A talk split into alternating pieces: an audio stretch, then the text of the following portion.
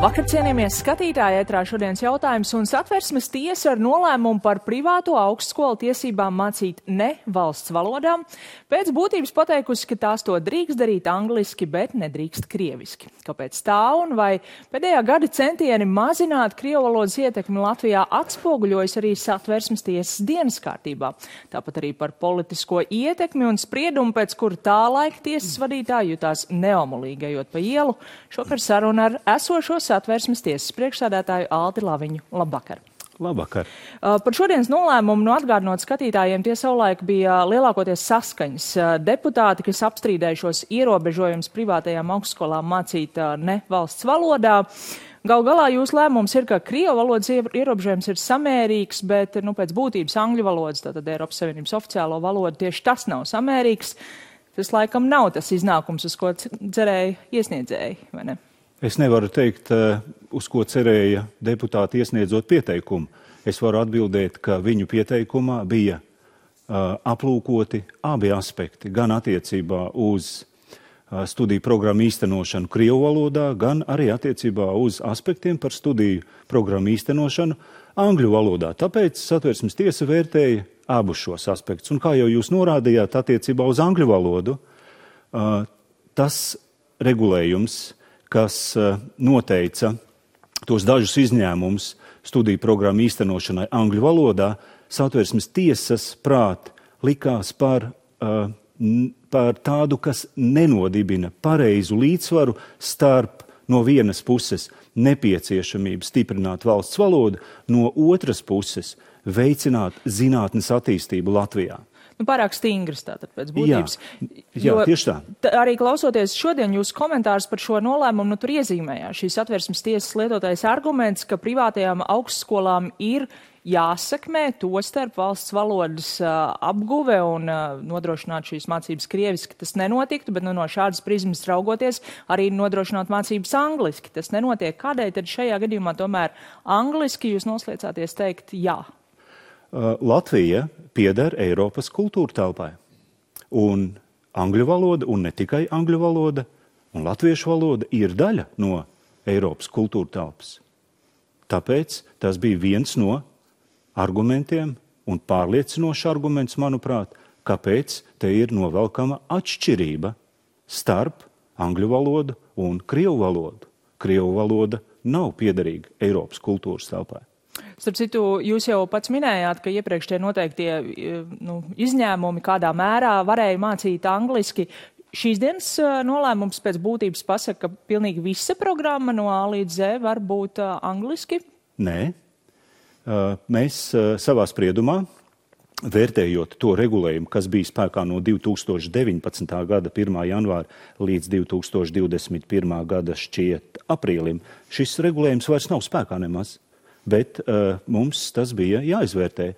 Un uh, esam, uh, esam norādījuši, ka uh, likumdevējs tajā laikā pieņemot šo regulējumu nav apsvēris vairākas alternatīvas, kā mazāk ierobežot to komersantu tiesības uz īpašumu, kas sniedz augstākās izglītības pakalpojumu.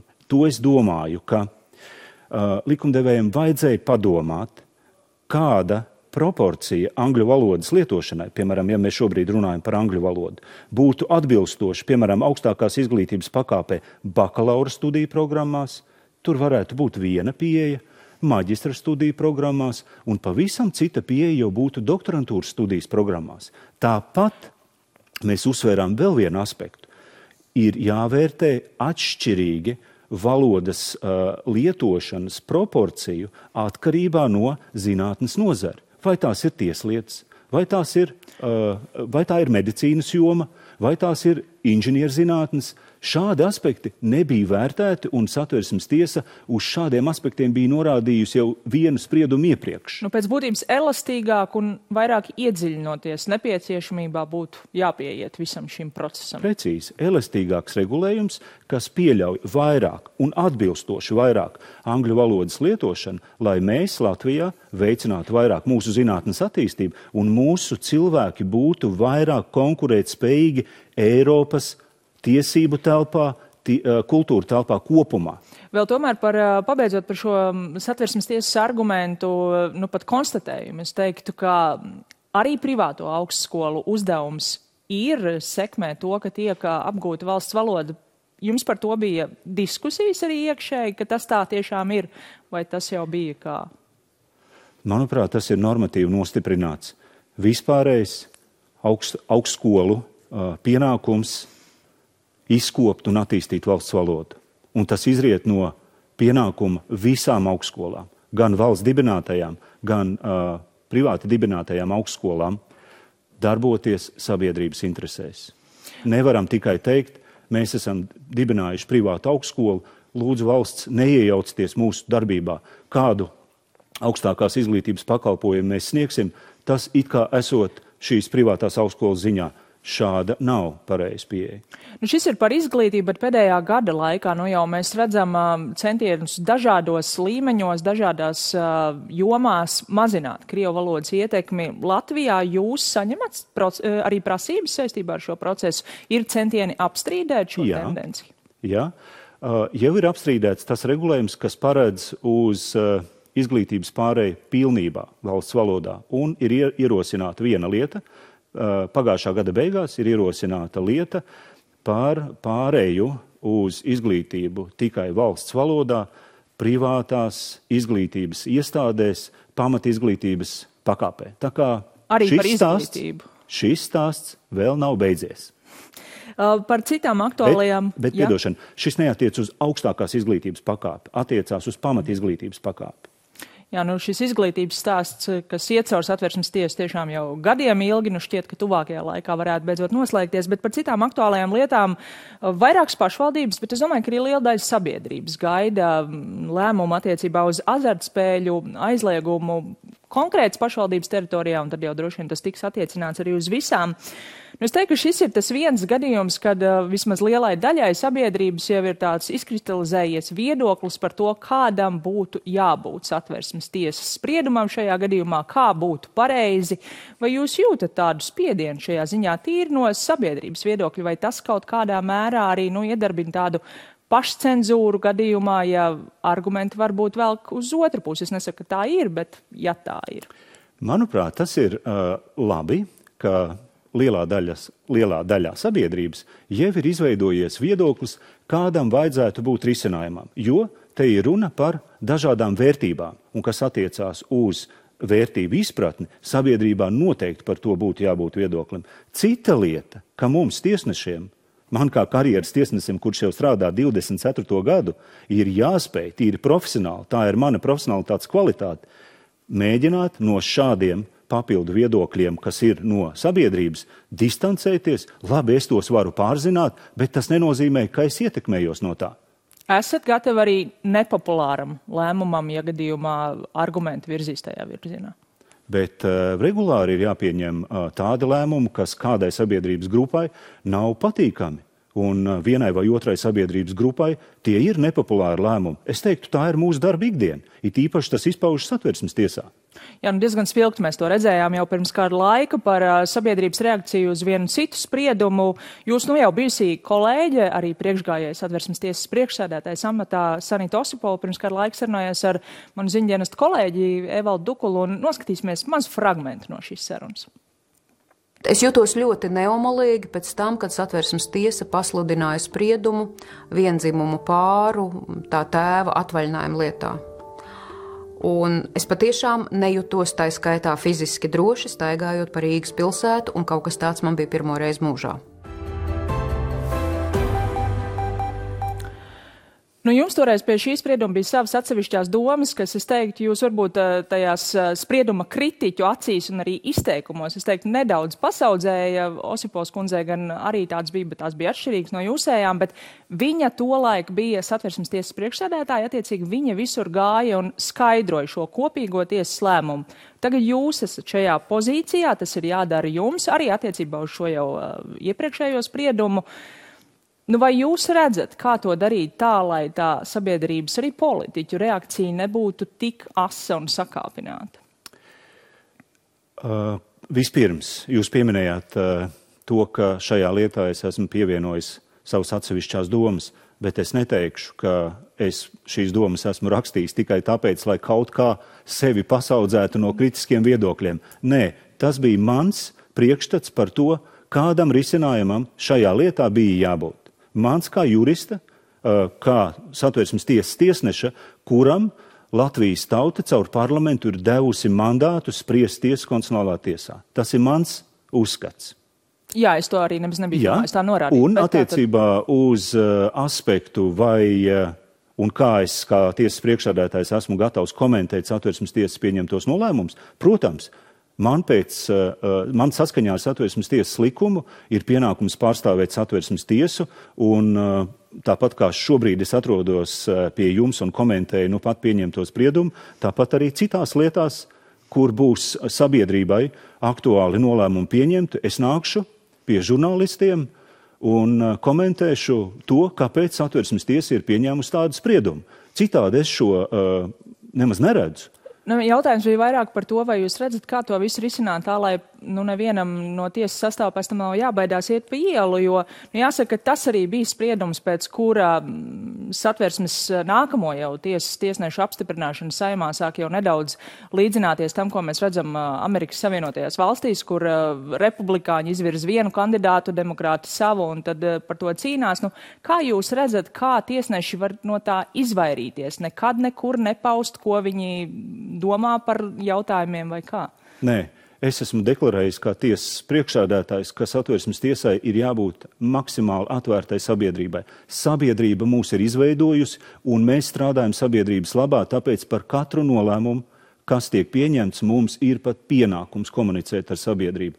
Kā to komunicēt? Es neteiktu, ka nākot uz šo raidījumu, es esmu padomājis, kā man izdarīt tā, lai uh, vieni politiķi būtu apmierināti un otri politiķi būtu apmierināti. Viena sabiedrības grupa būtu apmierināta un dikti nekritizētu cita grupa, kas domā pretēji. Nē, es nāku ar savu pārliecību, ar savu uzskatu par to, kā konkrētais tiesību jautājums būtu jāatrisina un kā tas ir atrisināts satversmes tiesas spriedumā nenāku ar domu kaut kā izlavierēt. Nē, vienmēr jau var nevis lavierēt, bet īsti neteikt neko. Es arī lasīju jūsu interviju šķiet žurnālā ir, kur jūs paudāt, ka jūs mēģinat neizteikties ar domu, ka jautājumi pēc tam var nonākt satversmes tiesā, un lai šis jūsu viedoklis jau iepriekš kaut kur nebūtu izskanējis par jautājumu, par ko jūs pēc tam lemjat. Tas ir cits aspekts. Tas ir jautājums par manu profesionalitāti, saglabāt objektivitāti. Ja jūs man šobrīd sāktu vaicāt, ko es domāju par risinājumu šajā azartspēļu lietā, es teiktu, man kā tiesas priekšsēdētājiem, kā tiesnesim, vajadzētu izmantot iespēju paklusēt par šo jautājumu. Nevis tāpēc, ka es negribu runāt, bet tāpēc, ka man ir pienākums kā profesionālam tiesnesim un tiesas vadītājiem nodrošināt tiesas objektivitāti. Kā tad, kā tad jūs sagaidat, ka es nu patās izteikšu viedokli, pēc tam būšu tiesas sastāvā un daļa, daļa no sabiedrības zinās, tiesnesis Laviņš jau ir pateicis, ko domā šajā lietā? Es absolūti nesagaidu, tāpēc arī jums nemaz to nejautāju, lai netērētu redzējumu laiku. Kā jūs pats teikt, šobrīd tiesas ietveros ir liela viedokļu dažādība? Uh, atkarības, tas ir atkarīgs no aplūkojamā jautājuma. Uh, viedokļu dažādība pastāv, un es teikšu, ka tā ir vērtība. Viedokļu dažādībā mēs varam redzēt to argumentu vājās vietas, kas iespējams gūst virsroku. Un tad mēs varam lūkoties, kas ir tie pretargumenti un kādā veidā ir uh, jāstrādā, lai argumentāciju, kura gūst tiesnešu uh, vairākumu atbalstu, pēc iespējas ir stiprāka un pārliecinošāka. Tā ir pat ļoti apsveicama lieta. Uh, nu, rindās atversmes tiesā spriedumu šobrīd gaida arī ostu reforma, uh, valdības agrākais lēmums par jaunāku koku ciršanu, arī politiski jūtīgi jautājumi, šobrīd aktuālajā politikā jūtīgi jautājumi. Vai jums pēc uh, Sanītas Osipovas neapstiprināšanas darbam augstākajā tiesā šobrīd tiesas sastāvam nav bažas, ka kāds no šādiem politiski aktuāliem jautājumiem jūs var arī maksāt amatu vēlāk? Uh. Man šādu bažu nav. Es esmu mazliet citā tiesiskā situācijā. Tas būtu jā, jāvaicā maniem kolēģiem, bet šādas sarunas, eh, kad mēs runājam ar saviem kolēģiem par dažādiem sadzīviskiem jautājumiem, nekad neesmu dzirdējis. Uh, vēl, nu, ja mēs skatāmies uz uh, gaidāmajiem satversmes tiesas lēmumiem attiecībā uz līdzekļu konfiskāciju, tie ir uh, vairākas lietas jūsu izskatīšanā, vai jūs redzat, ka spriedumi kādā no šīm lietām var atstāt iespēju arī uz to, kādas Latvijā ir iespējas konfiscēt un tālāk jau novirzīt Ukrainai līdzekļus šobrīd iesaldētos sankcionētām personām, sankcionētiem uzņēmumiem? Jā šeit ir jānodala šīs lietas. Mūsu izskatīšanā ir tās lietas, kurās ir konfiscēti tie naudas līdzekļi, kas krimināla procesa likuma noteiktajā kārtībā ir atzīti par noziedzīgi iegūtiem.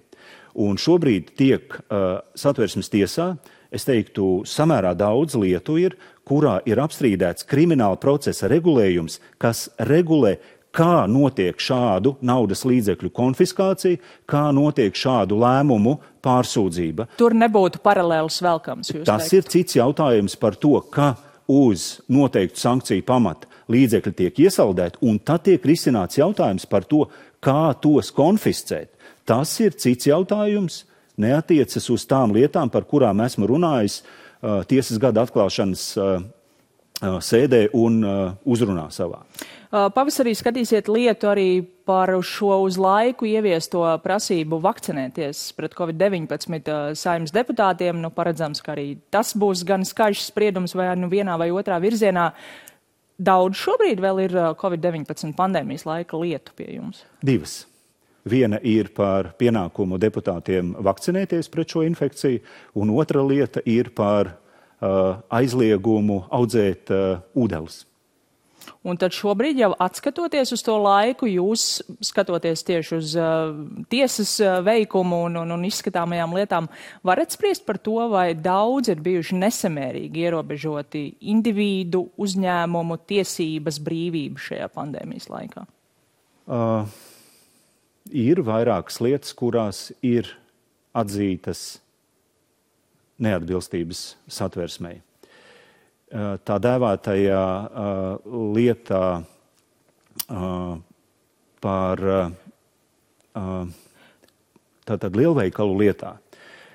Kopumā regulējums bija atzīts par atbilstošu attiecībā uz īpašumu tiesību ierobežojumiem. Taču parādījās viens aspekts no tiesiskās vienlīdzības principa, un te satversmes tiesa saskatīja neatbilstību. Jā, tā kā. Nu, jautājums bija vairāk par tādu kopainu. Vai jūs varat no savas pozīcijas spriest, vai tie nu, brīvību pārkāpumi bija nesamērīgi un plaši? Tik uh, vispārīgi es domāju, ka nebūs pareizi sniegt atbildi, ja ierobežojumi ir bijuši pārāk plaši un nesamērīgi. Tas būs pārāk vispārīga atbilde, kas nebūs precīza. Tad mums ir jāiet cauri lietām un ir uh, jālūkojas, kuri bija tie aspekti, kādēļ šīs neatbilstības ir konstatētas. Un, un samērā lielas detaļas, es gribu teikt, piemēram, šī pati lielveikalu lieta. Jā, nu vēl slēpjas detaļās, bet gaidīsim tad konkrētus spriedumus šajā un citās lietās. Paldies jums šokar par sarunu. Paldies arī jums, skatītāji, par uzmanību un tiksimies nākamnedēļ. Paldies!